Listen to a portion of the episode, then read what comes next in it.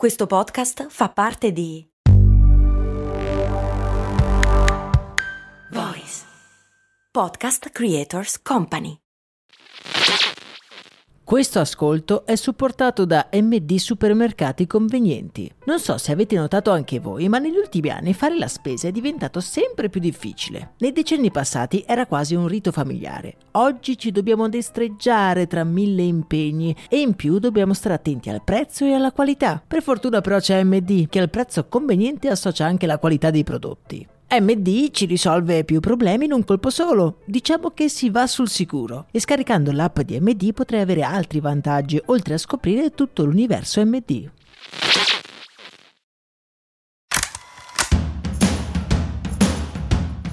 Bentornati e bentornate, io sono Max Corona e qui su Brandy vi voglio fare una domanda un pochino scomoda, ma ormai siete abituati. Quante cose avete comprato su internet quest'anno? Avete rispedito indietro? Quanti regali avete preso a caso e sono tornati indietro? Tanto lo sappiamo, ormai il reso è gratuito. Il reso gratuito è una di quelle cose che, soprattutto nell'ambito dell'abbigliamento, convincono più persone a comprare su internet. Se ci pensiamo è proprio una bella comodità, non è vero? Impacchettiamo, etichetta, il corriere arriva e noi non ci pensiamo più. Che male ci potrà mai essere? Beh, oggi andiamo ad indagare su tutto quello che non si vede. Che fine fa quel pacco? Viene rimesso in vendita o finisce in discarica? La risposta a questa domanda è come prevedibile molto articolata e come ogni risposta articolata si può riassumere con una semplice ed univoca parola. Dipende. Partiamo come nostra abitudine dall'inizio.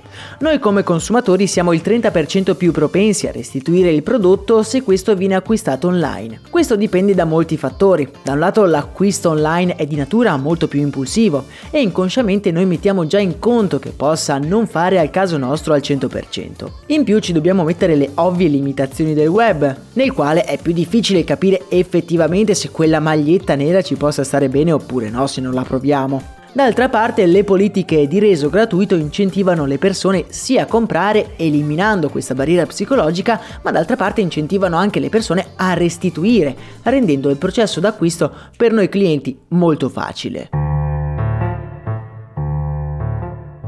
Per il negozio il processo però non è così semplice, soffermiamoci solo al commercio online per questo momento. Ogni volta che un prodotto viene restituito i costi di spedizione si duplicano e il brand non può essere sicuro che quel prodotto sia integro e pronto per essere rivenduto, quindi deve essere ispezionato per constatare se è o meno idoneo alla vendita come nuovo. Questo processo è lungo, manuale e può spesso finire con un esito negativo. Facciamo un esempio. Se un vestito viene venduto con un prezzo di 46 euro, l'intero processo di reso che noi abbiamo gratis potrebbe arrivare a costare al brand anche più di 30 euro. Capite bene che per il brand è più economico assumere in partenza che quel prodotto non sia più idoneo alla vendita e mandarlo direttamente al macero, impattando in modo significativo però sull'ambiente. Questo processo, se ci pensiamo, è particolarmente rilevante per brand che vendono prodotti a basso prezzo. Più il valore del prodotto è alto, più è conveniente accertarsi di poter rimettere i capi in vendita. Anche per questo i brand di lusso in percentuale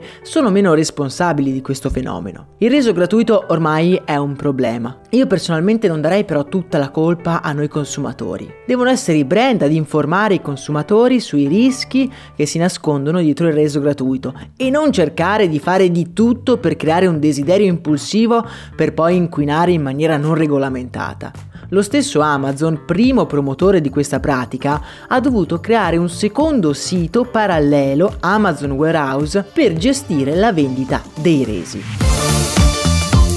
Il discorso è diverso invece se pensiamo ai negozi fisici. In questo caso i costi per la logistica sono abbattuti perché è il cliente a portare materialmente il prodotto in negozio e lì sul momento viene fatta una valutazione e il prodotto molto spesso viene messo in vendita di nuovo. Quello che possiamo fare noi è quindi o vendere il prodotto comprato per sbaglio nei siti appositi o prediligere i negozi fisici nei quali è più probabile che il prodotto venga rimesso in vendita una volta restituito.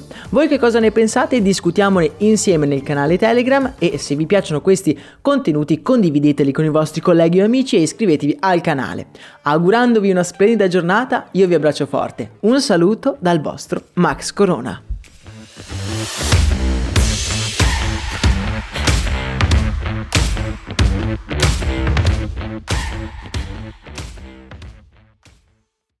Vacanze in Sicilia o in Sardegna. Con i traghetti GNV viaggi in relax, porti tutto quello che vuoi e ottieni super vantaggi. Col nuovo programma Fedeltà MyGNV accumuli punti viaggiando, ricevi un cashback del 20% e tanti sconti a bordo. Non c'è modo più conveniente per andare in vacanza. Scopri i dettagli su gnv.it.